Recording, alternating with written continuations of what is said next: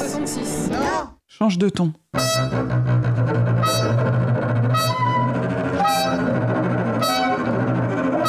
Je prends le temps que je veux. Le mauvais ton. À fleur de Au ton. ton principal. Au fil. Au fil. Donnez le ton.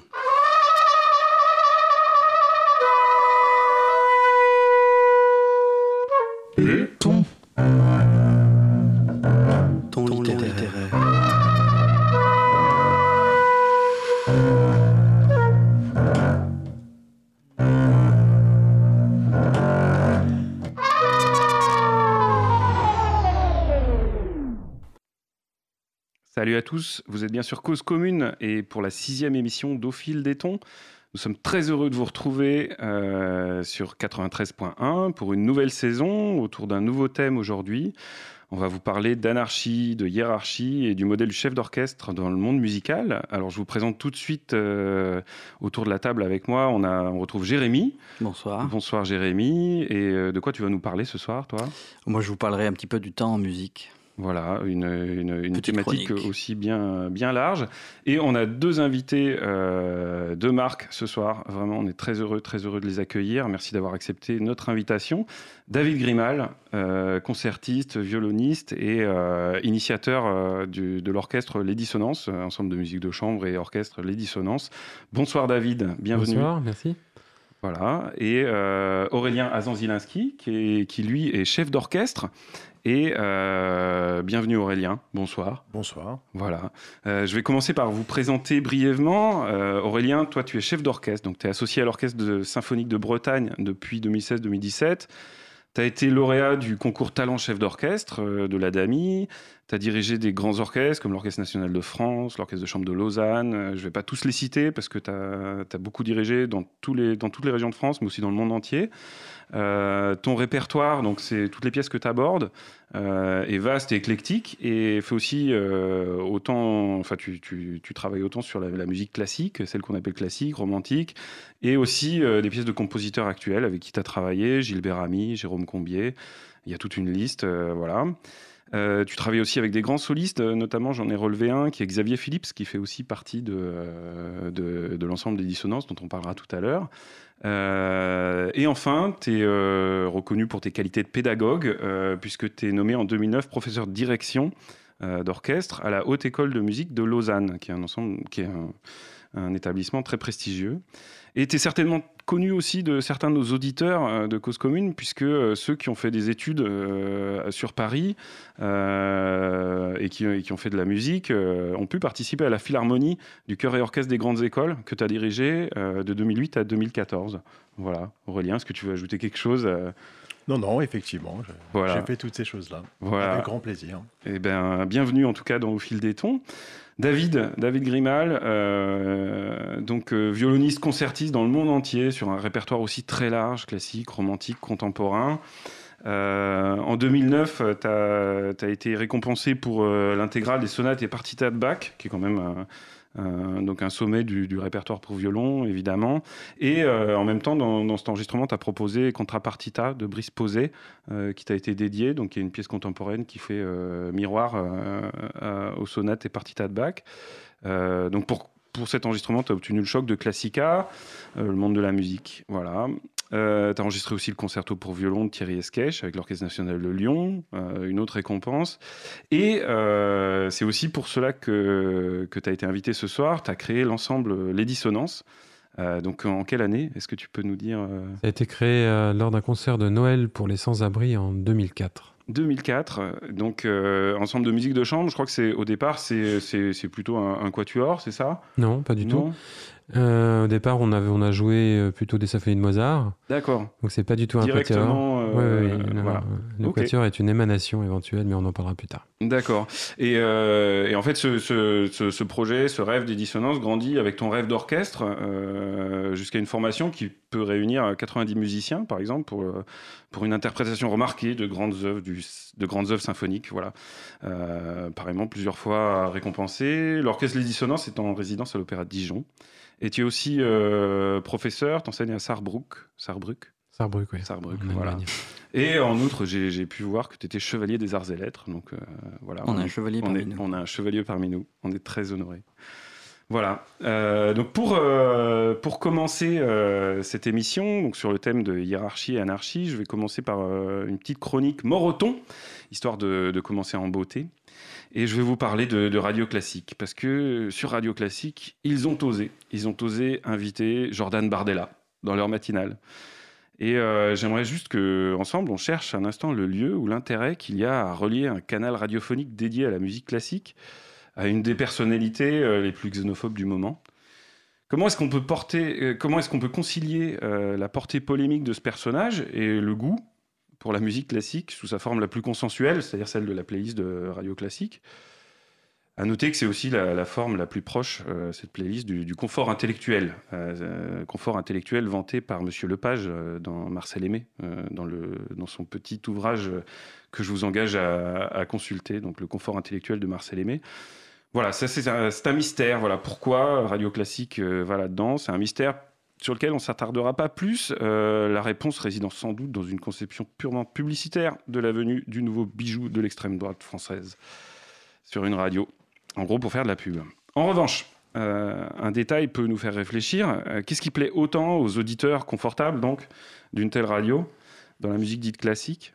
Euh, Est-ce la manière dont la musique se prête facilement, euh, peut-être malgré elle d'ailleurs, aux conceptions idéologiques d'une bourgeoisie conservatrice Euh, Le monde clos, par exemple, d'une symphonie ou le retour d'un thème dans une forme sonate rassure sans doute autant que l'idée d'une création en sept jours par un dieu omniscient ou omnipotent.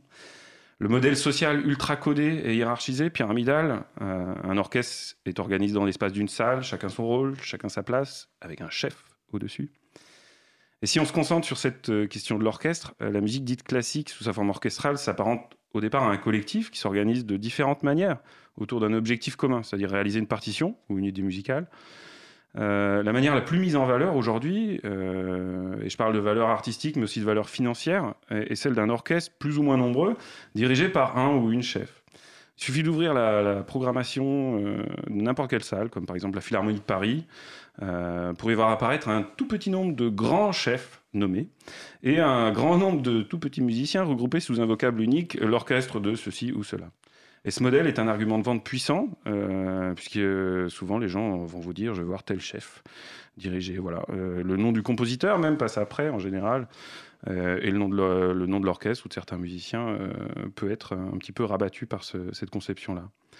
Et c'est bien de cela qu'il s'agit, c'est bien cela qui rejaillit pardon, sur le, goût de certains musiciens ou auditeurs ou observateurs, sous la forme d'analogies avec des systèmes similaires dans nos sociétés, ou bien dans le monde animal, pour rêver une une organisation humaine, par exemple une fourmilière ou une ruche.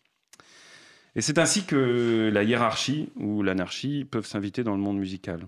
D'un côté, le modèle dominant, fantasmé aussi dans l'entreprise, d'une pyramide parfaite, euh, devenu également un acquis des musiciens d'orchestre. La concentration des responsabilités du chef devient la justification des inégalités, des inégalités de statut, de salaire, d'image. Et on se prend à généraliser l'idée de management. D'un autre côté, un monde de musiciens qui peuvent s'émanciper en petits groupes de musique de chambre au départ et peuvent proposer d'autres euh, modèles possibles, comme par exemple un quatuor à cordes ou l'instant donné. Cause commune, cause-commune.fm. Mais ce grand écart ne doit pas masquer la réelle diversité des propositions et des modèles d'orga- d'organisation. Pour se lancer tout de suite euh, en musique, euh, je vous propose d'écouter un ensemble vocal que j'ai découvert il y a quelques mois, un ensemble vocal absolument euh, incroyable qui s'appelle Grain de la voix, tout attaché, dont la direction artistique est assurée par Björn Schmelzer. Alors je dis direction artistique parce que je ne suis pas sûr qu'il s'agisse d'une réelle direction telle qu'on peut en parler. Je pense qu'on va en débattre ensuite ensemble. Et euh, cette direction-là me semble concilier de belle manière une mise en valeur à la fois des individualités exacerbées, vous entendrez les voix qui sont très très assumées, et cependant au service d'une manière de sonner absolument surprenante, de sonner collective. La liberté des couleurs, des intonations, des ornementations, euh, des modes d'émission de chacune des voix pourrait effrayer un auditeur, par exemple habitué aux enregistrements du Hilliard d'ensemble ou féru d'homogénéité à tout prix, dans, dans le répertoire en tout cas.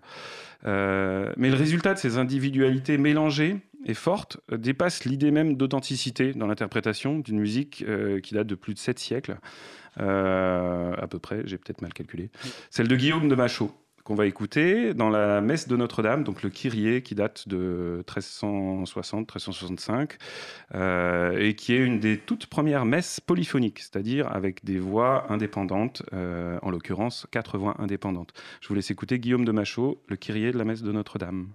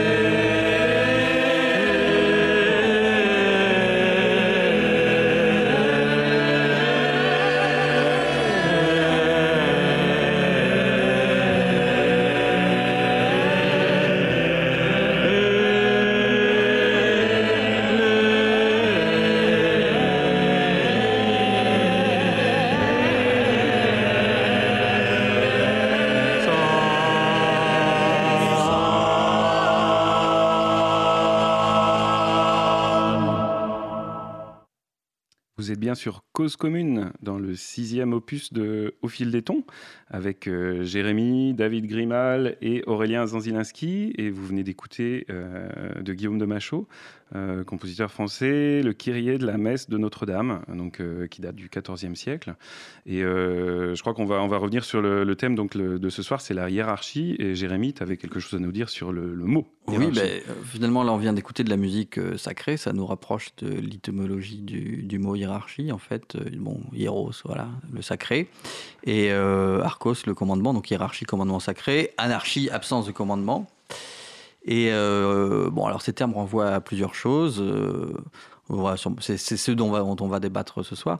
Donc, non seulement la répartition sociale des musiciens, leur possible émancipation, mais aussi euh, la verticalité et l'horizontalité dont on parle en management, mais aussi en musique, bien que ces termes recouvrent des réalités différentes.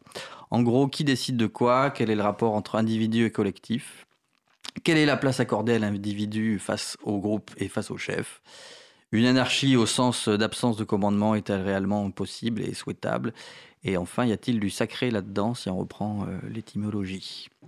Eh bien, on va tout de suite revenir donc sur le- l'effet que, que peut faire euh, justement cette, cette messe et puis la démarche très originale, je trouve, d'un ensemble comme Grain de la Voix. Et je me tourne vers vous, donc David ou Aurélien, et sur le, je pense qu'il y a un, élément qui est primordial, euh, évidemment, chez des musiciens qui jouent ensemble dans un collectif, c'est le thème de la, de la communication interpersonnelle. Et je trouve que c'est très, euh, euh, très vivant dans cette interprétation. C'est pour ça que, par exemple, personnellement, j'ai du mal à, imaginer une, une direction pure de, de cet ensemble, puisque les, ce que ce- toutes les indications que se donnent euh, les, chanteurs à travers euh, leurs intonations, leur, euh, voilà, pour, voilà, ça, on est vraiment dans le, cœur d'une communication interpersonnelle et du coup, ça, remet un petit peu à plat l'idée de direction artistique. En gros, si vous imaginiez mettre, mettre en, place cette musique, en gros, qui s'y colle Voilà. Est-ce qu'il y a une direction? Est-ce que, est-ce qu'on, quel est le choix qui est fait de, de laisser la place à toute cette liberté des chanteurs Voilà. Est-ce que euh, David ou Aurélien, vous voulez euh, commencer là-dessus? David, peut-être? Bon, déjà, je trouve que c'est un enregistrement incroyable. Donc, j'ai été complètement pris, moi, par, euh, par le mélange de connaissance et liberté que j'ai ressenti. Après, je pense que c'est un ensemble où ils sont relativement peu, d'après ce que j'ai cru entendre. Et donc, on est quand même plus proche de la musique de chambre que de l'orchestre. Oui, exactement. Bon, et donc à ce moment-là, la question du chef, elle se pose pas, euh, dans la mesure où on est dans un échange euh, entre quelques personnes qui s'entendent. S'il y, a la- s'il y a une direction artistique, s'il y a une, dire- une direction esthétique, je dirais, qui est peut-être donnée par cette dame, Euh, Björn Schmelzer, ouais, je crois que c'est un homme. ou un homme, pardon, Björn Schmelzer, j'ai- j'avais pas très bien compris le nom. Mm. Donc peut-être que lui, il est l'initiateur du projet, peut-être que lui, il est porteur de ce projet. Euh, mais là, c'est un tout petit nombre de gens qui vont dans Mhm. la même direction de toute façon et euh, pour qui l'objectif est clair. Et donc, je pense pas que ça soit un point de départ, en tout cas pour le, le débat entre l'anarchie et la hiérarchie, je le vois pas là. À part que si, il y a la conduite euh, de l'esprit, tout puissant. Voilà, c'est-à-dire que la, la hiérarchie finalement se situe plutôt au niveau de, de, la, de la musique et de cette idée de, de polyphonie, euh, qui est une des, une des premières. euh, voilà, c'est une des premières messes euh, polyphoniques qui a été euh, qui a été donnée. C'est-à-dire Oui. que au départ, on n'avait que des voix monodiques, c'est-à-dire tout le monde à l'unisson. Et, Et encore donc, une fois, je n'entends pas d'hierarchie, même dans la polyphonie, dans la mesure où là, le travail est fait sur l'intonation de ce que j'ai perçu. L'intonation est donc euh, le, le non-tempérament égal dans lequel nous vivons aujourd'hui, mais donc il travaille avec les tempéraments de l'époque. mhm. C'est ce qui fait que ça nous paraît faux, nous, auditeurs de radio classique, alors qu'en fait, c'est.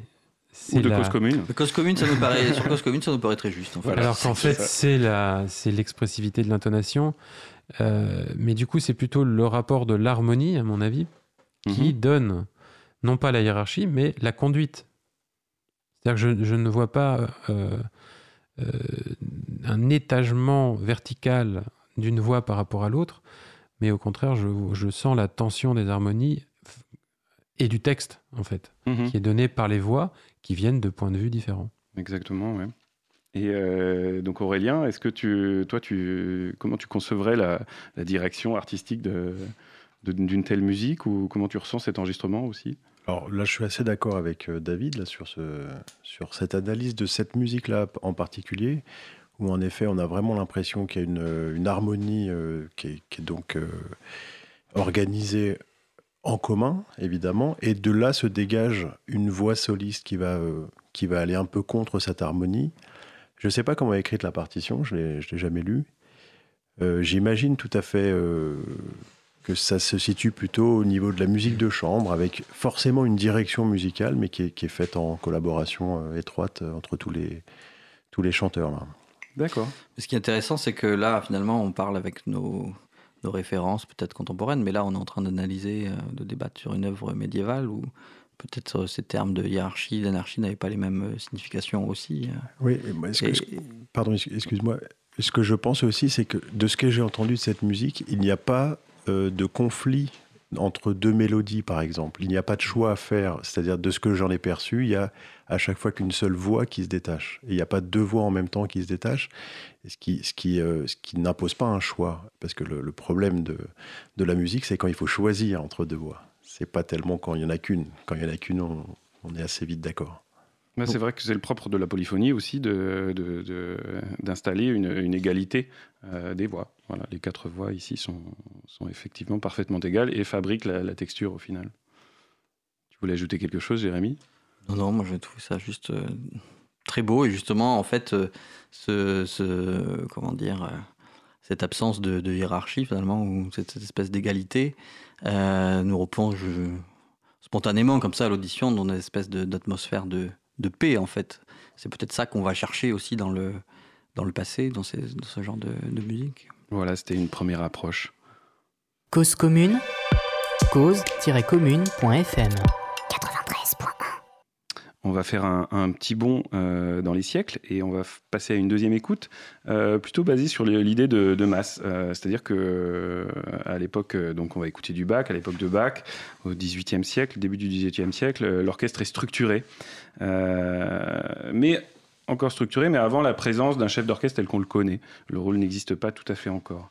Et l'organisation de l'écriture, en, revanche, euh, si elle est toujours polyphonique, euh, ici, dans cette pièce, elle est très organisée et très construite euh, par pupitres. Ce qu'on appelle des pupitres, c'est des groupes de musiciens. Donc, il va y avoir un chœur qu'on va retrouver. Et dans l'orchestre qui se constitue, il va y avoir des vents, donc tout ce qui est flûte au bois, basson et des cordes, et euh, donc les, violons, les altos, euh, et ensuite des cuivres et percussions euh, sous la forme de timbales.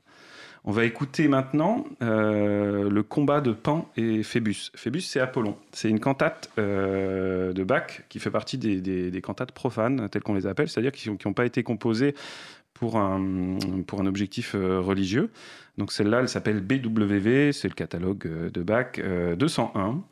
Euh, et elle raconte euh, l'histoire euh, qui est issue des Métamorphoses d'Ovide, donc pas du tout un sujet religieux. Dans les Métamorphoses d'Ovide, c'est le livre 11. Euh, Pan, celui de la flûte de Pan, perd un concours de musique contre Apollon. Apollon, en quelque sorte, renforce sa suprématie sur la musique. C'est le dieu de la musique et des musiciens. Après le supplice infligé à Martias, euh, il humilie Pan, qui se vante. Donc là, c'est Pan qui parle. J'emplis l'air de sons et les montagnes dansent, les bêtes sauvages se pavanent, caracolent, et même les branches se courbent et se balancent. Midas, le roi Midas, qui s'associe à Pan, il gagne au final des oreilles d'âne, euh, parce que lui, il a voté pour euh, Pan, alors que tout le monde a voté pour Apollon. Et euh, il doit finalement cacher euh, ses oreilles d'âne sous des tissus rouges, euh, les oreilles qui seront plus tard dénoncées par les roseaux. Donc je vous raconte juste l'histoire. En fait, il essaye de, camoufler ses oreilles et il, demande à un serviteur de lui, mettre le, bandage sur la, tête. Et le serviteur, pour, ne pas révéler le secret, parce que ça lui est absolument interdit, creuse un trou dans la terre un peu plus tard et, enfouit le secret dans la terre. Il parle dans ce trou, il referme le trou. Et plus tard, euh, à l'endroit de ce trou, des roseaux poussent et le vent dans les roseaux les fait chanter. Et, euh, les roseaux révèlent euh, les oreilles d'âne de Midas, qui n'a pas su bien écouter. Donc on a ici quelque part la, mise en scène d'un défi contre le, le- maître, d'un rétablissement de l'ordre, de l'autorité et de la sanction d'un juge imprudent, en la personne de Midas. Euh, voilà, au temps de Bach, la direction n'est pas focalisée encore sur un chef hors orchestre. C'est souvent un musicien qui emmène un pupitre ou un ensemble de chanteurs. Et on peut imaginer peut-être une délégation naturelle au sein du groupe par pupitre en fonction de, l'usage. Euh, c'est encore un fonctionnement actuel pour certains pupitres qui prennent en charge un premier travail de section dans certains orchestres. Euh, cette cantate a été composée à Leipzig en 1729. Euh, le thème, euh, donc c'est voilà, elle a, été peut-être jouée. c'est une hypothèse historique au café de Gottfried Zimmermann, qui était un grand café dans lequel justement les musiciens se, se réunissaient pour, pour, pour produire leurs pièces un peu hors église. Quoi. La pièce a été reprise de nouveau en 1735-1740 et à nouveau en 1749 à Leipzig. On va écouter Musica Antica Köln euh, dans une version donc euh, aussi euh, sur instrument ancien, donc de la cantate Le combat de Phébus et Pan.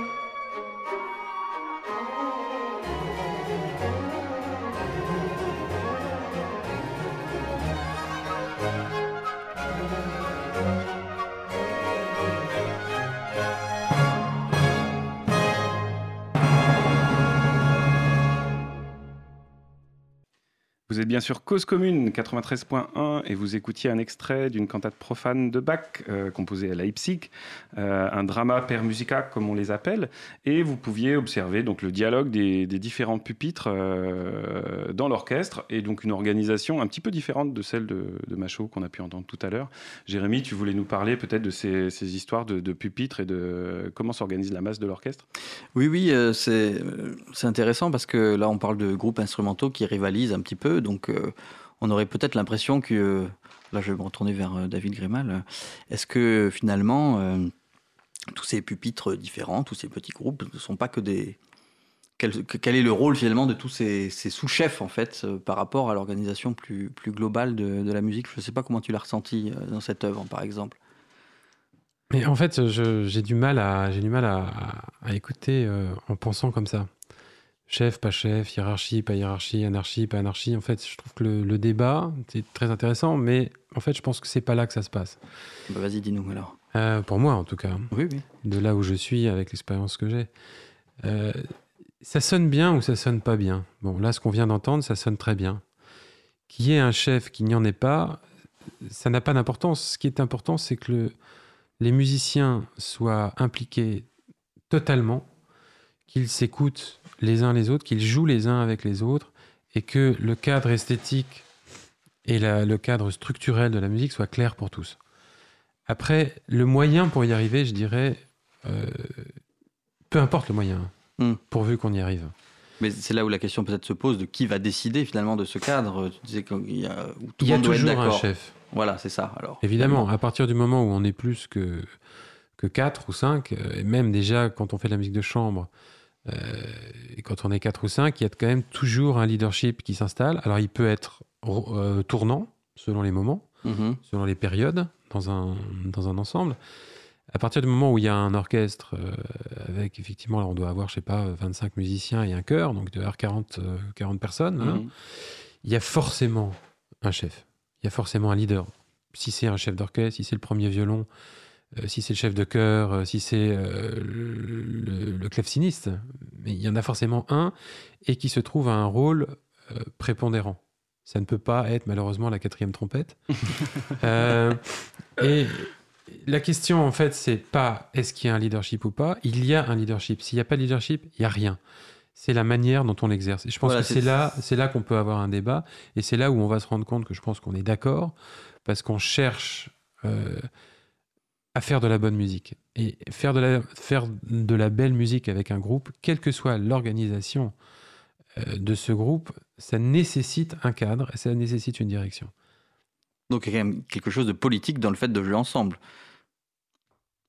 Il y, a, il y a une organisation euh, pyramidale, a quand même euh, une manière de gérer aussi, parce que là on parle de voilà, euh, les humains, les instrumentistes qui vont jouer ensemble, qui vont se mettre d'accord, donc il y a cette notion de chef, ça, ça, ça peut euh, la manière ouvrir des réalités différentes en fait. Évidemment, la, la, la, manière d'exercer un leadership peut varier.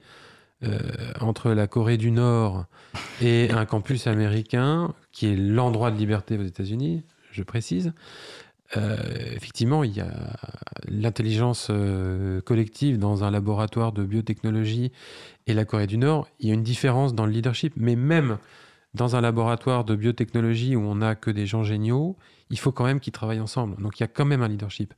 Mais probablement que le leadership qui est exercé là-bas va être quelque chose de beaucoup plus ouvert, qui repose sur la confiance, qui repose sur l'échange, qui repose sur l'écoute, sur la, sur la bienveillance, sur l'exigence et euh, avec une verticalité bien moindre.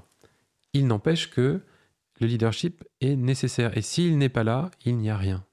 Alors c'est intéressant parce que justement dans, dans ton orchestre, on... d'ailleurs orchestre ou ensemble Qu'est-ce que tu euh, Je crois que c'est plutôt un orchestre là maintenant. maintenant oui, enfin, je sais ça. pas ce que c'est. Non, non, mais parce qu'on peut discuter du temps. Et justement, dans ton ensemble, il n'y a pas de chef d'orchestre. Alors, il n'y a pas de chef d'orchestre dans le rôle qu'on est habitué à voir avec le chef d'orchestre, mais il y a un chef d'orchestre, c'est moi, et je suis là pour vous en parler si vous voulez. Ah bah justement. Donc et... tu te définirais en quelque sorte comme un chef d'orchestre? Mais non, puisque je n'ai. Quel petit paradoxe. Non, il n'y a pas de paradoxe. Non? C'est-à-dire, tu, euh, je, comprends, je comprends que te- tu, tu, tu euh, assumes l'idée du leadership. C'est, euh, je, suis, je suis assez d'accord là-dessus. Mais du coup, pourquoi revenir du coup sur le, le terme de chef d'orchestre alors puisque je ne dirige pas. qu'on organise d'une d'une autre manière? Oui, mais je, Donc, euh, je ne dirige pas. voilà, la fonction d'un chef d'orchestre, et je pense qu'on peut peut-être euh, demander à Aurélien, histoire de. Exactement. Est-ce que, la, la fonction d'un chef d'orchestre peut pas être aussi de, de, de distribuer un petit peu le, le leadership, ou en tout cas de l'assumer, et euh, pas simplement de diriger C'est quoi diriger? Si je peux faire le médiateur entre vous, mais, euh, je, je- je pense que ce que veut dire David dans le fait qu'il n'est pas chef d'orchestre, c'est qu'il n'exerce pas le, tout simplement le- l'action de diriger un orchestre. Mais le mot chef d'orchestre en français, il est assez mauvais en fait. D'accord. Il faut dire peut-être euh, celui qui conduit, comme en anglais, conductor, Conductor celui qui conduit euh, et qui a et qui ne fait que ça. C'est-à-dire Mhm. qu'il ne joue pas d'un instrument, il ne, ne produit pas de son, il est euh, dos au public et il ne fait que euh, gérer cet ensemble euh, de musiciens qui ont évidemment une partition à jouer, qu'ils connaissent parfaitement, qui ont chacun un rôle assez particulier aussi. Il faut bien se rendre compte que dans un orchestre, euh, bien sûr, il y a les instruments avant qui jouent chacun une partie spécifique, mais tous les instruments à cordes, il n'y a que cinq parties dans les instruments à cordes, à moins qu'il y ait des divisions, mais disons qu'il y a beaucoup de personnes qui jouent la même chose dans un orchestre. Et donc, il faut effectivement qu'à l'intérieur d'un pupitre de cordes, il y ait une cohésion. Euh, et ça, elle se fait sans le chef d'orchestre. Le chef d'orchestre, lui, va avoir, euh, à mon sens, le, le rôle de non pas de faire fonctionner l'orchestre, parce qu'en plus aujourd'hui, les musiciens d'orchestre sont euh, suffisamment aguerris et, éduqués pour, euh, pour jouer sans chef d'orchestre. Mais le chef d'orchestre va, c'est ce que j'essaye de faire, va apporter un plus au moment d'une exécution en concert. C'est-à-dire que euh, il, peut apporter un peu de rapidité en répétition, parce qu'effectivement, euh, on va moins chercher quoi travailler, il va être un petit peu plus directif, donc ça, ça peut faire gagner du temps, et aujourd'hui, malheureusement, le temps, c'est de l'argent, donc c'est toujours bien d'en gagner, mais ça, c'est plutôt un problème. Mais surtout en concert, il va apporter, je pense, une, espèce de- d'instantanéité, et la musique en concert, on peut la modifier quand on dirige un orchestre. On peut modifier très légèrement un tempo, on peut modifier très légèrement un équilibre, on peut laisser suspendre euh, une phrase de hautbois parce qu'on trouve que là, le hautboïste, euh, il a une inspiration particulière sur cette phrase, qui me paraît plus complexe quand on fait autre chose que diriger seulement. C'est pour ça que euh, je pense que quand on joue en plus du violon, ça me paraît plus, plus compliqué à faire. Mais c'est là où je pense que le chef d'orchestre a un rôle très important. D'accord. Et c'est peut-être là aussi où, David, toi, tu, tu choisis dans, ta, dans ton rôle de chef d'orchestre qui euh, de répétition, pour le coup, euh, ou pour le coup, au concert, toi, tu choisis de, de redevenir instrumentiste et de laisser, euh, tu parlais par exemple d'un solo de hautbois, de laisser au euh, le soin de, du leadership à ce moment-là. Ça peut être le hautbois ou n'importe quel Oui, autre alors, instrumentiste. oui, alors ce que, ce que tu dis est très intéressant. Et parfois en concert, euh, quand on joue avec les dissonances, j'ai, je ressens la frustration aussi de me dire, mais il faudrait que ça avance là, par exemple. Mhm. Hein on le ressent tous d'ailleurs parfois. Donc c'est quelque chose que je comprends très bien. Maintenant, la, le côté gagnant, je dirais, de l'expérience dissonante, c'est la responsabilisation des musiciens, qui fait que l'orchestre a un son totalement différent. C'est-à-dire que l'implication des musiciens, l'écoute des musiciens, euh, notamment dans des œuvres très complexes où il y a une hiérarchie dans les voix, et Dieu sait qu'on en a joué, Oui. euh, donne une transparence de jeu euh, qui est assez unique parce qu'elle provient d'une intelligence collective qui se développe, une écoute surtout, qui se développe par le fait que le travail que je fais en répétition, qui est un travail de direction musicale, que je fais avec la partition, où je- j'explique la cartographie des choses, et j'essaye aussi d'inspirer les gens dans une, euh, une esthétique, je, je- je- je cherche un son, euh, on travaille comme ça. Ouais. Euh, néanmoins, le fait de savoir qu'au moment du concert, ben, on ne va pas pouvoir se cacher derrière la baguette du chef, parce qu'il n'y en a pas. Et donc on est en prise directe avec le public, le public est en prise directe avec les musiciens, donc les musiciens jouent vraiment pour le public. Euh, eh bien, il y a une tension, une, une concentration, une écoute surmultipliée de la part des musiciens, et également un investissement des musiciens dans la préparation du travail. Parce qu'il est évident que on a pu monter Tristan, euh, le prélude et la mort d'Iseux, le concerto Strauss et Péléas en trois jours, euh, parce que les gens sont investis. Euh, enfin, je veux dire, à un niveau quand même très élevé. euh, C'est vrai que c'est assez rare de voir ça, c'est-à-dire que les musiciens arrivent euh, quasiment tous avec un conducteur euh, qui est posé sur le pupitre. Conducteur, c'est- euh, c'est- un conducteur, donc le, le- la partition, le score de la de partition du chef. La partition qui normalement est, est effectivement dédiée au chef. Et euh, je voulais juste re- rebondir un, un instant sur aussi le, le fait que euh, même si tu assumes cette, cette direction artistique, tu la partages beaucoup en, en répétition. C'est-à-dire Oui, que euh, c'est euh, aussi euh, partagé avec d'autres solistes ou pas forcément, mais des, des membres de certains pupitres qui peuvent s'exprimer et éventuellement euh, soit euh, Absolument, hein. euh, pondérer ce que, tu, ce que tu veux dire, discuter et voilà. Et ça s'organise comme ça. C'est-à-dire que est-ce que, moi, ma question là, c'est est-ce que euh, la- justement, c'est pas l'absence du chef d'orchestre qui permet ce travail-là, ou est-ce qu'un chef d'orchestre pourrait euh, aussi avoir euh, ce rôle-là en répétition? Je sais pas si Le chef a ce rôle-là en répétition s'il est intelligent. si, euh, s'il donne Ah, la ben parole voilà. aux, musiciens. Mais il- on n'a pas le choix. Le, ce sont les musiciens qui jouent. Évidemment qu'on leur donne la parole. Après, euh, il y, y a des problématiques euh, humaines, il y a des problématiques d'ego, il y a des problématiques euh, même parfois euh, administratives, si j'ose dire. Oui, ou plus, social. euh, ou sociales. Et puis on a des chefs d'orchestre qui sont euh, directeurs musicaux de leur orchestre. Donc Mhm. ils, sont, ils ont aussi un rôle hiérarchique, pour le coup administratif, qui, est- qui peut être fort. Et puis les chefs d'orchestre invités, c'est pas du tout le même rôle, parce qu'on n'a pas du tout, quand on est invité dans un orchestre, le, le- derrière nous la casquette d'une hiérarchie quelconque. Quand on est face à des musiciens, notre, notre souhait de chef d'orchestre, c'est qu'ils donnent le meilleur d'eux-mêmes. Donc Mm. le, le- le meilleur moyen qu'ils donnent le meilleur d'eux-mêmes, c'est- de leur faire confiance et c'est d'être- en dialogue. Moi, je dis, je dis souvent à mes étudiants, vous avez votre idée très claire de ce que vous voulez entendre dans cette partition et il faut que vous ayez une idée très claire. Mais il faut que vous sachiez que ce ne sera pas votre idée qui va être entendue. Ce sera votre idée plus celle des musiciens en face. Ce sera une troisième idée que personne ne connaît encore. Et si vous n'avez pas ça dans la tête, vous êtes un mauvais chef. C'est-à-dire que vous obstinez dans votre idée. Mais c'est pas ça la musique. La musique, c'est un dialogue entre deux idées, ou plus d'ailleurs, qui vont donner à un instant T cette, cette espèce de, euh, de moment de grâce, si on peut, qui va faire que voilà, on, on arrive à, à faire vivre une œuvre musicale. David, tu voulais ajouter? Oui, alors je, je, je crois qu'on regarde tous le, le même horizon, mais on on n'a pas forcément les mêmes voies pour, pour y accéder. C'est vrai que le, le fait pour moi de... Enfin, je suis à la fois directeur musical, directeur artistique des dissonances et Mhm. presque directeur général, je dirais. Donc euh, c'est vraiment... euh, J'ai une, une somme de devoirs euh, très très élevée Mhm. par rapport aux droits que je m'octroie. et, je travaille aussi avec d'autres orchestres qui m'invitent pour faire ce travail, en fait, où je suis donc euh, invité. Et pour autant, euh, mon travail ne change pas. Euh, alors, quand j'arrive dans un orchestre qui est déjà fait, donc un orchestre qui a déjà du répertoire, donc je vais jouer avec eux un répertoire qu'ils connaissent. Les dissonances, pour moi, c'est toujours la première fois. hein. Donc, je suis accueilli par un groupe où il y a toujours deux, deux clans. Il y a les jeunes qui ont super envie de travailler avec moi. Et puis il y a les moins jeunes qui se disent bon, encore une semaine de moins à tirer, quoi. Une semaine de plus en moins, quoi. Mhm. Et je le vois tout de suite. hein. Moi, euh, on sent tout de suite les, les gens. Quand on est chef d'orchestre, on arrive devant un orchestre, pouf, on est une éponge. On ressent les choses. Et la première chose que je fais, on joue. Donc on joue. En général, ils connaissent beaucoup mieux l'œuvre que moi parce qu'ils l'ont joué énormément. Donc Mhm. d'une certaine manière, ils la connaissent trop. Et je trouve ça formidable en général parce que c'est des orchestres assez bons. Et ils me regardent, ils attendent quelque chose Mhm. que je ne suis pas là pour leur donner. Et alors, Et donc- justement, qu'est-ce qu'ils attendent? Ben, ils attendent que je leur dise quoi faire. Parce que Et c'est pas le rôle du chef, enfin, d'ailleurs? Mais ce n'est pas mon intention. Oui, oui, c'est ça qui est Mon intéressant. intention, ce n'est pas cela.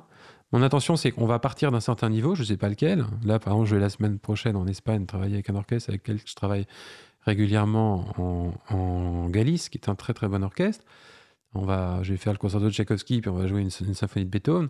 Et je me souviens, j'y étais l'année dernière, on avait fait la, la deuxième de Brahms. Et on arrive, ils jouent très bien, enfin, c'est très très très très bon les mecs. Et je leur dis juste, bon, c'est formidable, Maintenant, on va juste faire comme si Brahms était arrivé après Haydn et pas après Karajan. C'est- Et on a commencé à travailler.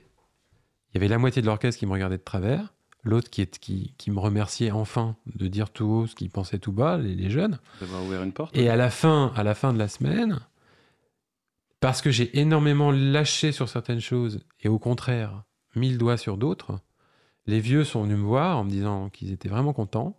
Et surtout, au bout de deux jours de répétition, ce qui s'est passé, c'est qu'ils sont dans une salle qui est pas très bonne et ils m'ont dit de toute façon, on s'entendra jamais. On s'entend jamais dans cette salle. Ça commençait bien. Mhm.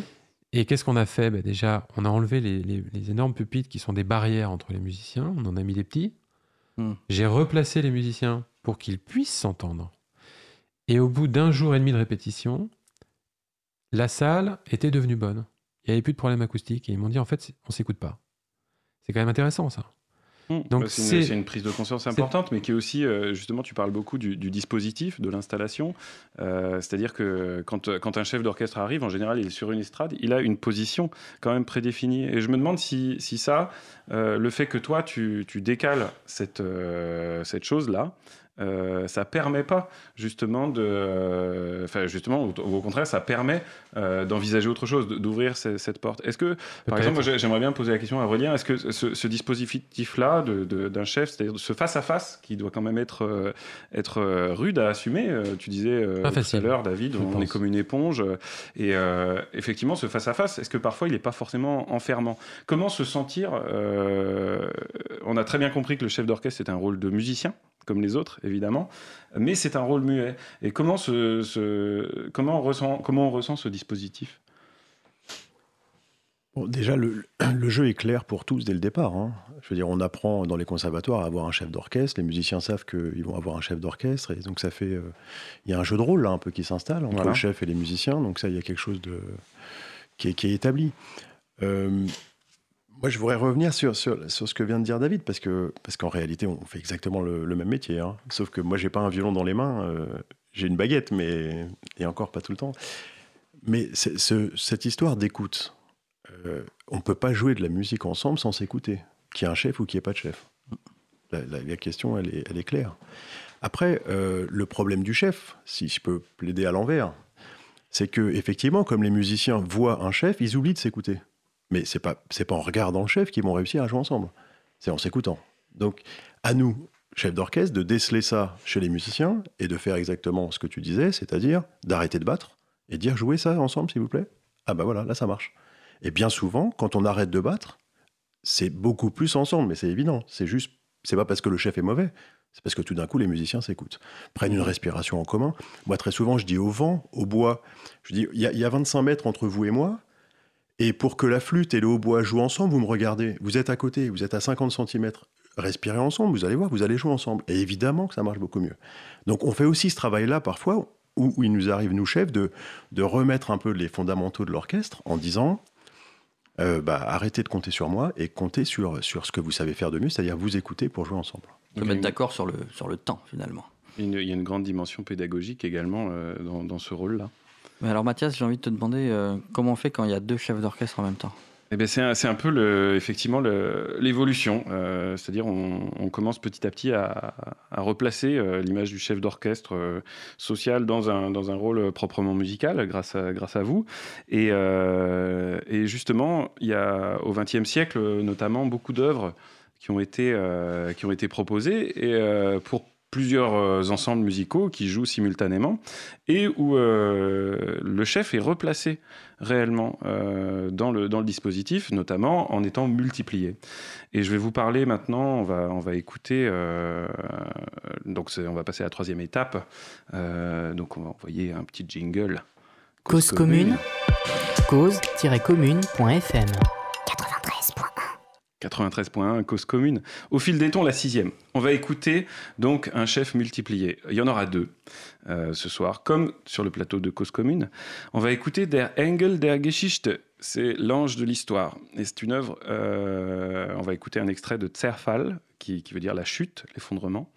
C'est une œuvre de Vinko Globokar qui date de, de 2000. Vinko Globokar, c'est un compositeur euh, français euh, qui a composé donc une trilogie pour deux groupes d'orchestre deux chefs d'orchestre. Donc ça, c'est un peu le, descriptif de l'œuvre, ce qui est marqué sur le score, justement, dont on vous parlait tout à l'heure. Donc deux groupes d'orchestre, deux chefs d'orchestre, bande enregistrée, euh, des formations par l'électronique live du son de l'orchestre et deux sampleurs. Donc, euh, en gros, un dispositif très complexe. Hein, euh, qui Tout un nécessite programme. tout un programme, exactement. Euh, ça va être interprété par euh, l'orchestre Collegno, euh, la Südwestrundfunk, euh, les deux orchestres de la Südwestrundfunk et le excusez les studio d'enregistrement. Voilà. Euh, donc pour euh, juste pour vous parler de cette œuvre euh, avant de l'écouter, Vinko Globokar euh, a décidé de donc je le cite de, de- d'écrire une une fresque sonore du temps dans lequel je vis. Euh, une allégorie musicale qui explore des phénomènes politiques et sociaux apparus du vivant du peintre et du philosophe et qui leur ont survécu jusqu'à aujourd'hui. Dans l'activité du premier orchestre, on reconnaît des allusions à un système démocratique sombrant progressivement dans le totalitarisme, superposé au deuxième orchestre qui traite d'un certain pouvoir miné par des tendances nationalistes. Euh, Zerfall, donc la chute, sera suivie de Mars, euh, le combat, et Hoffnung, euh, le, L'espoir. Euh, ce Vinko euh, cite aussi un texte de Walter Benjamin, qui est un philosophe allemand du début du XXe siècle, et euh, qui décrit donc l'ange de l'histoire. En fait, c'est inspiré d'un tableau de Paul Klee. Donc Walter Benjamin dit ceci il existe un tableau de Paul Klee qui s'intitule Angelus Novus. Il représente un ange qui semble avoir dessein de s'éloigner de ce à quoi son regard semble river. Ses yeux sont écarquillés, sa bouche ouverte, ses ailes déployées. Tel est l'aspect que doit avoir nécessairement l'ange de l'histoire. Il a le visage tourné vers le passé. Où paraît devant nous une suite d'événements, il ne voit qu'une seule et unique catastrophe, Zerfall, qui ne cesse de s'amonceler ruine sur ruine et les jette à ses pieds. Il voudrait bien s'attarder, réveiller les morts et rassembler les vaincus. Mais du paradis souffle une tempête qui s'est prise dans ses ailes, si forte que l'ange ne peut plus les refermer. Cette tempête le pousse incessamment vers l'avenir auquel il tourne le dos. Cependant que jusqu'au ciel, devant lui, s'accumulent les ruines.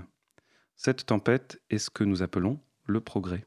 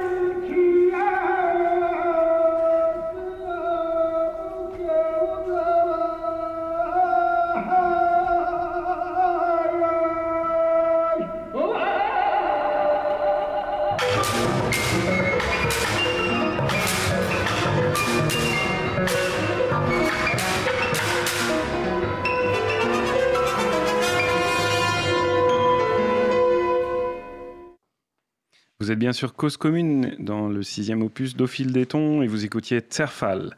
Zerfall, la catastrophe, la chute, l'effondrement, issu d'une œuvre de Vinko Globokar, un compositeur euh, toujours vivant, vivant à Paris, et euh, qui, voilà, qui a composé cette, œuvre en, en, 2000.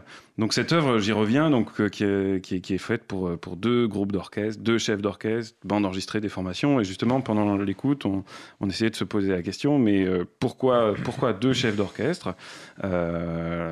Qu'est-ce qui, nécessite euh, la présence de deux chefs d'orchestre? Alors évidemment, il y a deux groupes, donc il y a une spatialisation, mais il y a aussi dans une musique aussi, euh, aussi abondante et, euh, et qui assume quand même une polyphonie différente de celle de, Bach et de Machaut, euh, une, idée de, coordination et de, et de, tension entre, entre deux mondes. Euh, donc, euh, Vinko Globokar parle d'un monde qui tend vers le totalitarisme et, euh, et d'un autre qui tend vers le nationalisme et d'un certain pouvoir miné par des tendances nationalistes. Donc, cette tension-là, elle est, elle est assumée par les deux groupes et les deux groupes ont besoin d'un leadership pour le coup différent. Voilà. Donc, ben, je vous laisse peut-être réagir à, cette écoute, euh, David euh, ou Aurélien, comme vous voulez. Ouais, euh, je, pense que dans cette musique-là et la musique d'aujourd'hui qui, qui laisse notamment une part assez grande à une forme d'improvisation au sein de l'orchestre ou de, des réservoirs de notes, c'est une,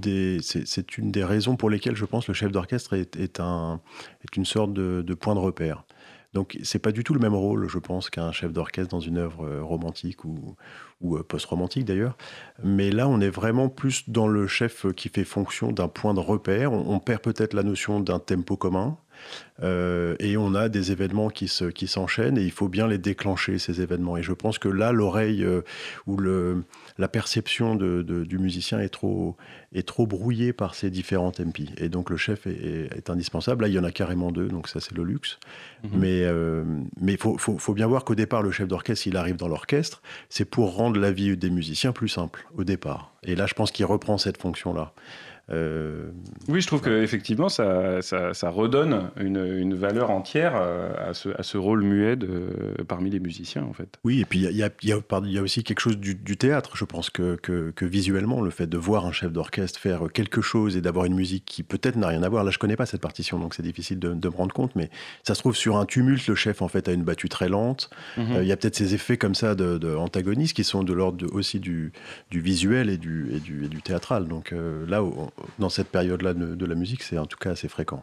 Mmh. David, peut-être que tu as, as des, des, réflexions à faire sur cette musique et sur, euh, voilà, sur euh, la manière dont on peut travailler cette musique? Euh, bah, je pense qu'il faut absolument un chef, même deux peut-être. voilà. mais effectivement, le, le rôle n'est pas celui d'un chef qui va finalement prendre la musique au musicien pour la prendre à son propre compte sur des répertoires que les musiciens connaissent et aimeraient bien peut-être un jour interpréter aussi de leur manière -hmm. ou d'une manière collective, puisque là, l'aventure est complètement différente. Euh, on voit bien que l'individu musicien dans une partition comme celle-ci, il n'existe pas de la même manière que dans une symphonie de malheur, par exemple. Oui. Euh, mais ce qui me frappe dans cette musique, pour quitter un peu euh, notre débat, euh, c'est finalement je sens une parenté avec Guillaume de Machaut ah, parce que j'ai l'impression de voir en fait un tableau de Hieronymus Bosch avec euh, la fin la fin du monde. Et donc il y a euh, il y a une forme de naïveté en fait euh, dans la dans l'expression. Et quelque chose de très brut. Mmh, de très fait, brut ouais. et que derrière la complexité des dispositifs il y a quelque chose d'assez simple qui sort et c'est drôle parce qu'il y a des compositeurs comme ça avec lesquels j'ai travaillé. J'ai travaillé avec beaucoup, beaucoup de compositeurs, mais pas dans le cadre des dissonances, et avec des esthétiques très, très, très différentes. Et en général, plus l'esthétique était complexe, enfin, plus la lettre était complexe, plus l'esprit, en réalité, était relativement simple. Enfin, mmh. simple.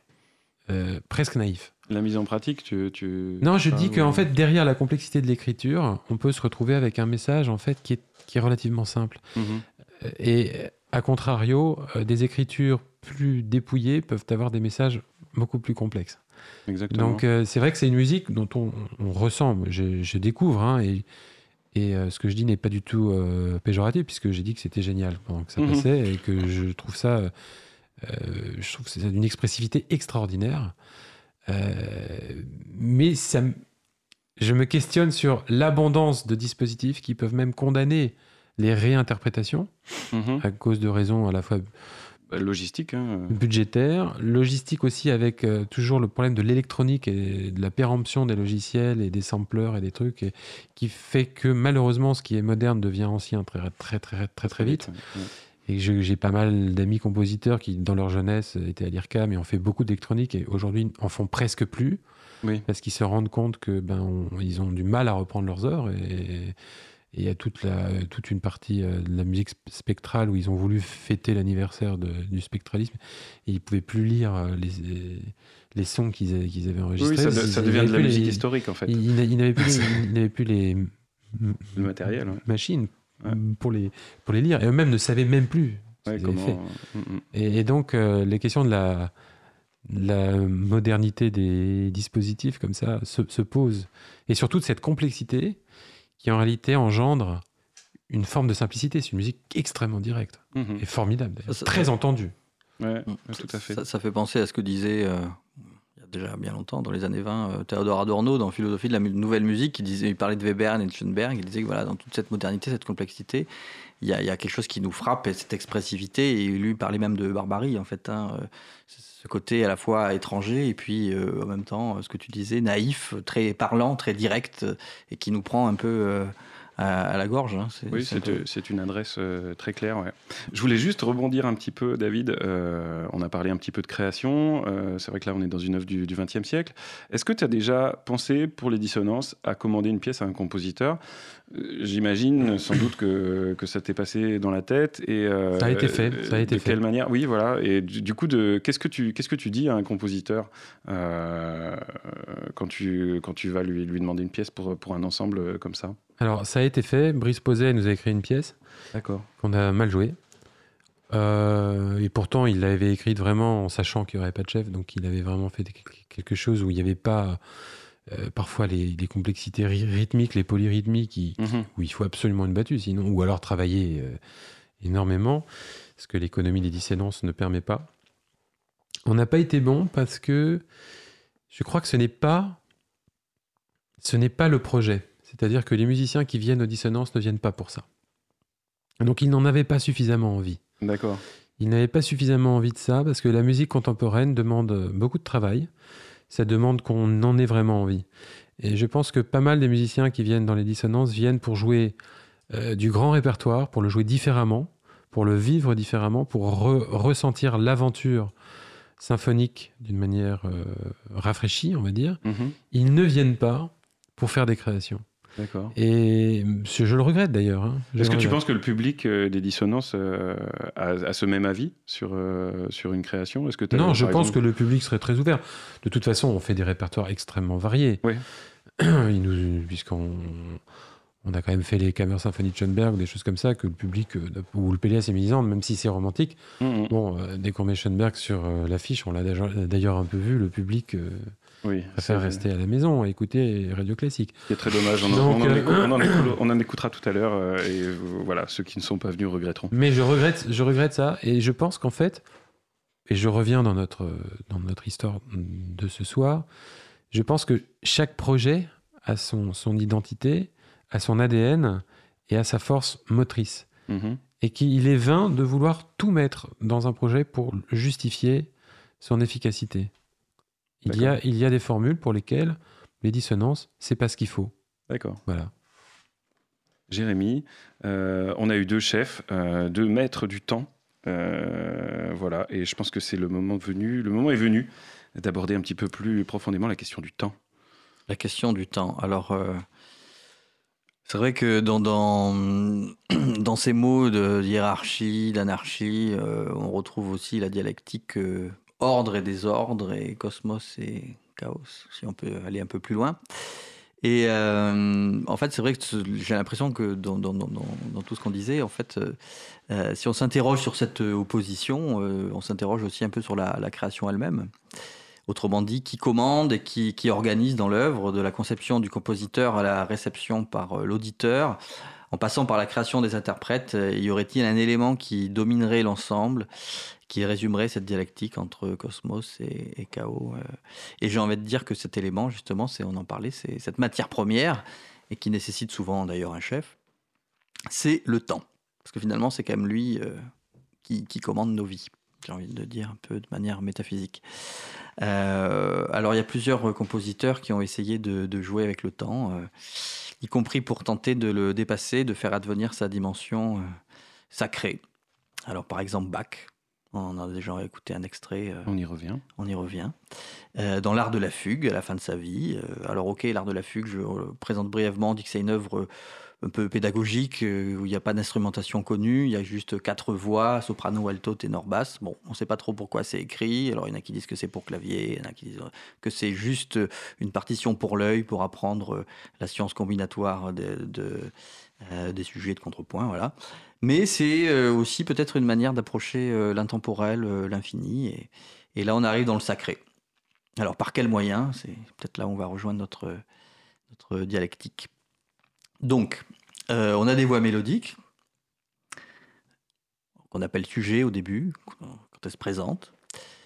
Euh, donc chacune est d'égale importance, ce qui est intéressant, et qui vont se rencontrer pour former des harmonies qui vont structurer le temps de l'œuvre. Donc, en gros, chacun participe au tout, hein, en étant indépendant, mais en même temps soumis au, même chef, donc le temps, la pulsation, qui va permettre que les rencontres se font bien quand il faut. Donc c'est un peu ce dont on parlait. Oui, dans Macho tout à l'heure. Voilà, voilà. Mais euh, avec la fugue, là, j'ai l'impression qu'on arrive dans une invocation de, l'éternité, c'est-à-dire que voilà, on est soumis à quelque chose, le temps, qu'on va aller chercher avec ce, procédé, le temps, à dépasser en même temps. Euh, c'est peut-être aussi là le caractère sacré de, cette musique. Donc, on va dépasser notre propre contingence. Euh, le temps, son organisation, et puis toute cette espèce de fatras social dont on parlait, hein, de la division des tâches, qui fait quoi, chaque fonction, ça. Euh, pour s'élever vers quelque chose qui, nous dépasse en fait. Mais alors comment? Et donc la forme de la fugue euh, par la répétition, l'altérité du sujet, le principe du canon qui pourrait en soi se conjuguer à l'infini, hein, donc c'est de là où vient mon, idée d'éternité, euh, ça résonne de sa pratique spirituelle au cours des siècles. Et donc Bach, dans son testament musical, on va dire, on l'appelle comme ça parce que la dernière fugue est, inachevée, hein, donc dans l'art de, la fugue, il propose à la fin de sa vie, cette espèce de science combinatoire. Et ce qui est intéressant pour moi, c'est que justement ces combinaisons peuvent évoquer une forme de vie en perpétuelle transformation, qui en dépit des altérations temporelles, conserve son identité fondamentale. Et cette évocation de la vie éternelle qui prend place dans une forme stricte de temps mesuré, est-ce qu'elle sert finalement à refléter une forme d'espérance dans notre propre temps limité? Alors on va écouter euh, donc cette, euh, cette fugue de Bach. Il s'agit d'une fugue à trois sujets. Donc vous entendrez successivement les, trois, sujets normalement. Euh, donc ils sont soumis à combinaison, à superposition, etc. Et là, c'est un, une interprétation de l'Académie Alte Musik de. Berlin. Et donc, dans, cette interprétation, il y a vraiment un, choix de, dialogue, un peu comme dans Macho, euh, dans, le premier bac qu'on a entendu, pardon, entre groupes instrumentaux, c'est-à-dire qu'il y a une définition des, plans sonores, il y, a, une hiérarchie qui finalement qui a été euh, organisée dans cette espèce de, chaos de voix individuelles, et pour donner cette évocation un peu d'intemporalité. Donc euh, on parlait de vertical, d'horizontal, euh, ces lignes indépendantes et ces rencontres qui, qui donnent lieu à, l'accord. Donc on a une sorte de, savant mélange, c'est de quoi alimenter notre dialectique entre voix individuelles et, et soumission au groupe.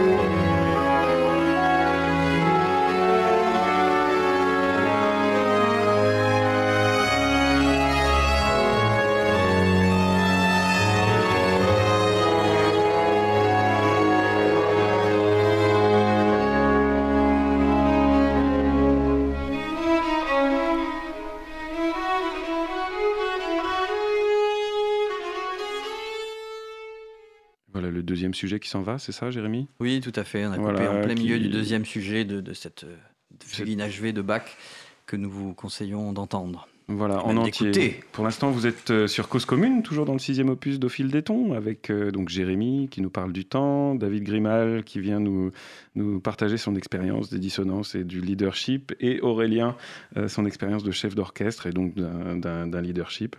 Euh, et Jérémy, on enchaîne avec euh, toujours cette question du temps sur... euh, Oui, avant de, de- qu'on réagisse tous. une expérience euh, ultime. Une, une autre expérience du temps avec John Cage qui a écrit plusieurs, euh, plusieurs pièces qui, s'appellent Numbers, en fait, donc à chaque fois qui, qui résument le nombre de participants. Donc là, on va entendre euh, le début hein, de, de Seven, euh, donc 7, excusez-moi mon, accent anglais. Euh, donc 7, donc euh, instruments, en fait, euh, qui doivent jouer euh, chacun euh, une note quand ils veulent, enfin quand ils veulent. Ils ont une fourchette de départ euh, de notes et une fourchette de fin. Voilà. Donc il y a une espèce de, hiérarchie, mais qui est arbitraire en fait, qui permet un ordre nouveau à chaque euh, performance.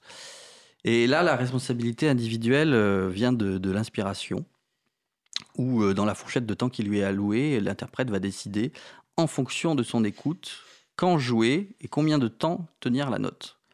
Et donc, qui, commence qui commande à cette aspiration? Alors là, on pourrait reparler d'un terme grec, c'est le kairos. Le kairos, voilà, mais c'est le, kairos, c'est le temps important, c'est le temps de la chance en fait. Euh, contrairement au chronos, c'est le temps qui passe. Là, c'est le temps qu'on va saisir, euh, où on sent que c'est là où il faut y aller.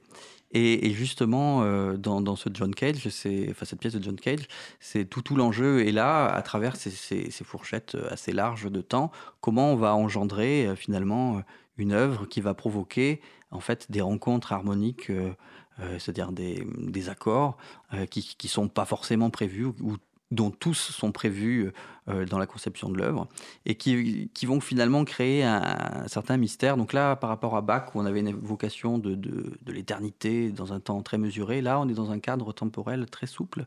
Et donc on va écouter le début de cette œuvre, Seven, donc qui est pour flûte, clarinette, percussion, piano, violon alto et violoncelle par l'ensemble Ives.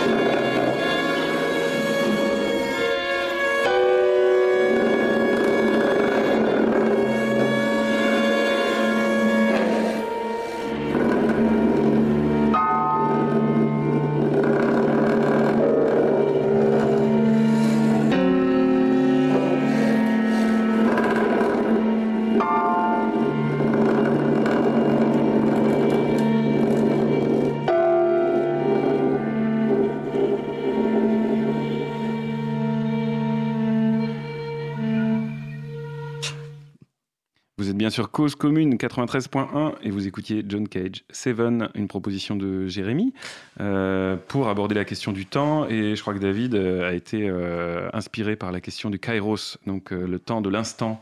Oui, c'est sans doute parce que j'ai passé mon enfance au Caire, mais qui n'a rien à voir avec le kairos. Mais c'est effectivement. Ah, c'est une association.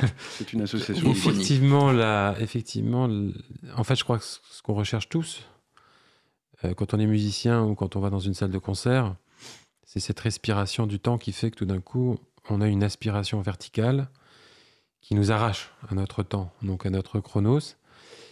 Et évidemment, ça arrive de manière euh, non préméditée, non calculée. Ça arrive justement parce qu'il y a un lâcher-prise. Et ce lâcher-prise n'est possible que parce qu'il y a un contrôle. Et donc on est dans le paradoxe, dans le paradoxe effectivement d'être dirigé, de se diriger. De contrôler le chronos donc. Donc d'organiser, d'organiser le groupe.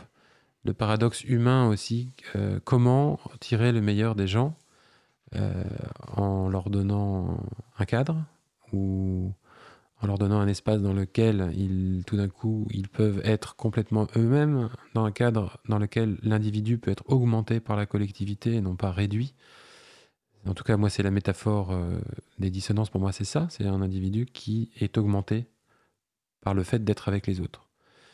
Euh, mais le chef d'orchestre va peut-être dire, mais oui, mais moi, euh, je suis aussi avec eux pour, pour, les, pour les libérer, pour les emmener, pour leur donner confiance, pour les faire s'écouter, etc. Et dans ce cas-là, la recherche du Cairo, c'est exactement la même. Seulement, le chef d'orchestre va l'incarner, alors qu'avec les dissonances, c'est l'orchestre qui va l'incarner au moment du concert, pour revenir sur ce qu'on disait au départ.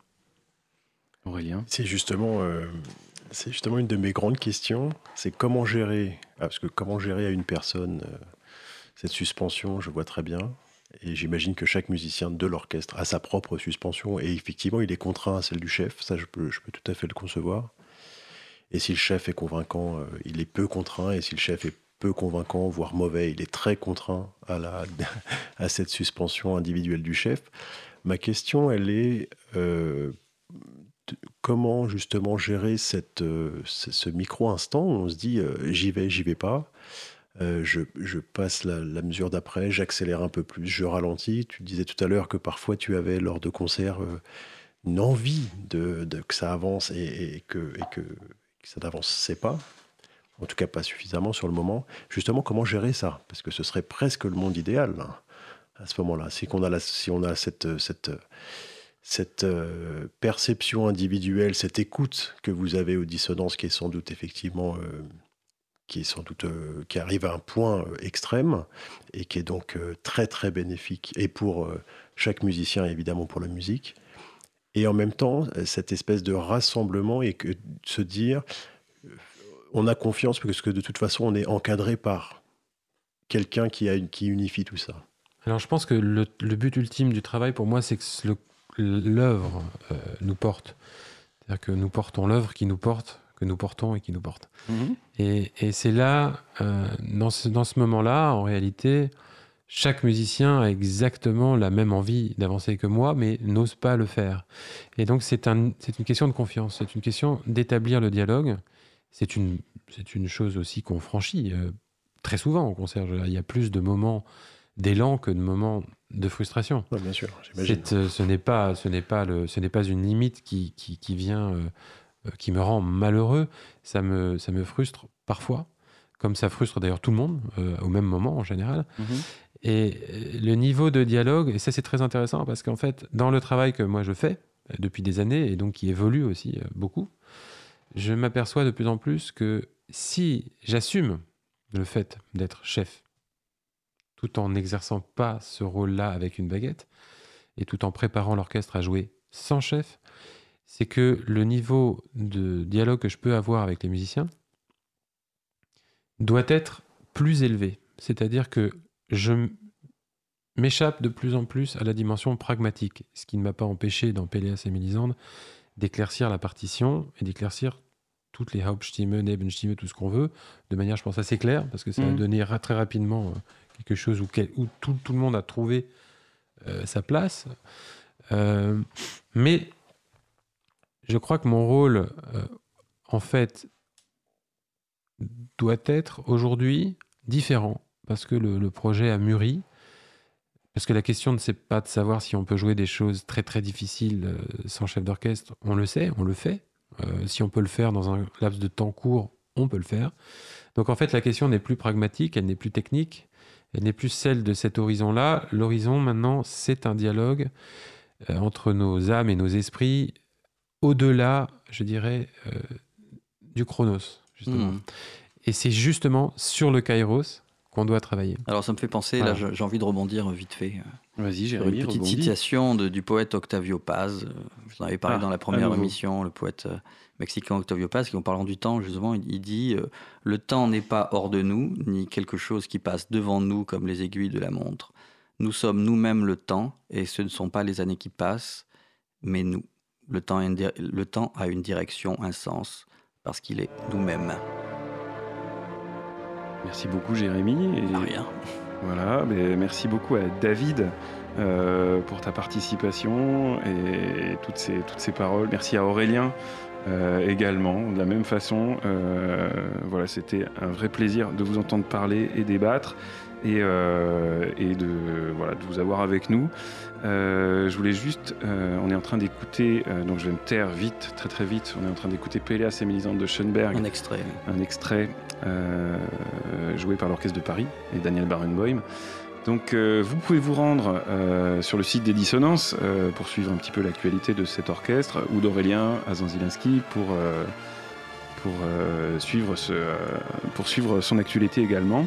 Euh, vous pouvez aussi participer au projet des Dissonances en, en donnant de l'argent, pareil sur le site, il y a des liens, et puis on mettra tout sur, sur le site sur le chat de Cause Commune, sur le chat de l'émission Au fil des tons. Voilà, c'était la sixième édition d'Au fil des tons et on vous remercie de votre écoute. De votre écoute. Et euh, peut-être un dernier mot, David? Tu voulais. Et non, vous remercier pour cette émission où j'ai écouté de la musique magnifique. Merci. J'ai toi. découvert des œuvres et puis euh, j'ai été très heureux de rencontrer Aurélien euh, ce soir euh, et de- d'échanger avec lui. Et je pense que la... ce qui est important, c'est que la musique vive, c'est qu'elle soit, qu'on soit toujours dans l'exigence, qu'on soit toujours dans la recherche, dans la vibration. Et je pense qu'il n'y a pas, il y a aucune opposition en fait entre le travail que nous pouvons faire. Au contraire, je crois qu'on regarde, on regarde les, les mêmes, les mêmes choses que Schoenberg quand il écrit ça. Quoi. Exactement. C'est ça qui nous fait vibrer. Aurélien. Ben, je suis euh, aussi entièrement d'accord avec David là, sur ce point. Je suis désolé pour votre débat qui n'aura pas vraiment eu lieu. Tout le monde est trop d'accord. En, En fait. il revanche, n'y a pas en, en d'hierarchie. revanche, il y a pas- puisque, puisque Quelle radio Da- consensuelle, David, euh, Commune. puisque David euh, parcourt les orchestres pour proposer cette nouvelle manière de, de jouer que je trouve excessivement intéressante, est-ce qu'un jour il y aura un chef, un vrai, avec une baguette aux dissonances pour essayer l'expérience aussi des dissonances avec un chef? Peut-être, s'il accepte de venir juste pour le concert. On va laisser la question ouverte. Je trouve la proposition très belle et la réponse également. Prochaine émission le 7 novembre avec un thème sur la nature. À Ouais. bientôt. Au revoir, Jérémy. À bientôt. Au revoir, Mathias. Et merci à Quentin Merci à en Quentin, régie, oui. merci pour toute l'organisation et merci à Cause Commune. À très bientôt pour une prochaine émission.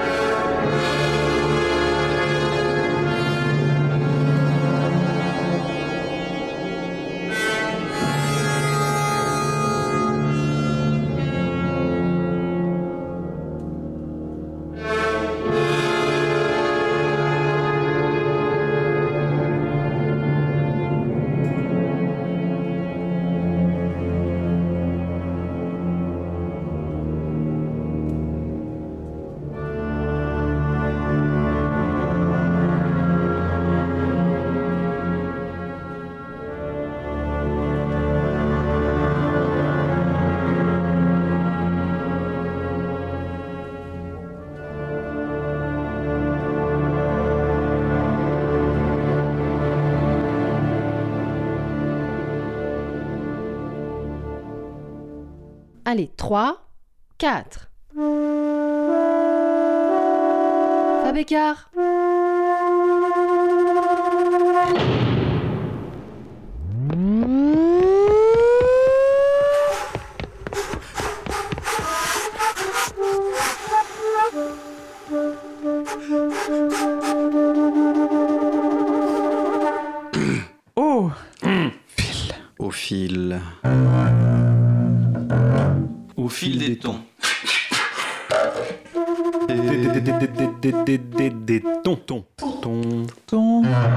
temps.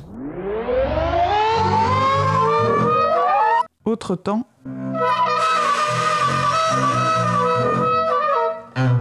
Autre ton.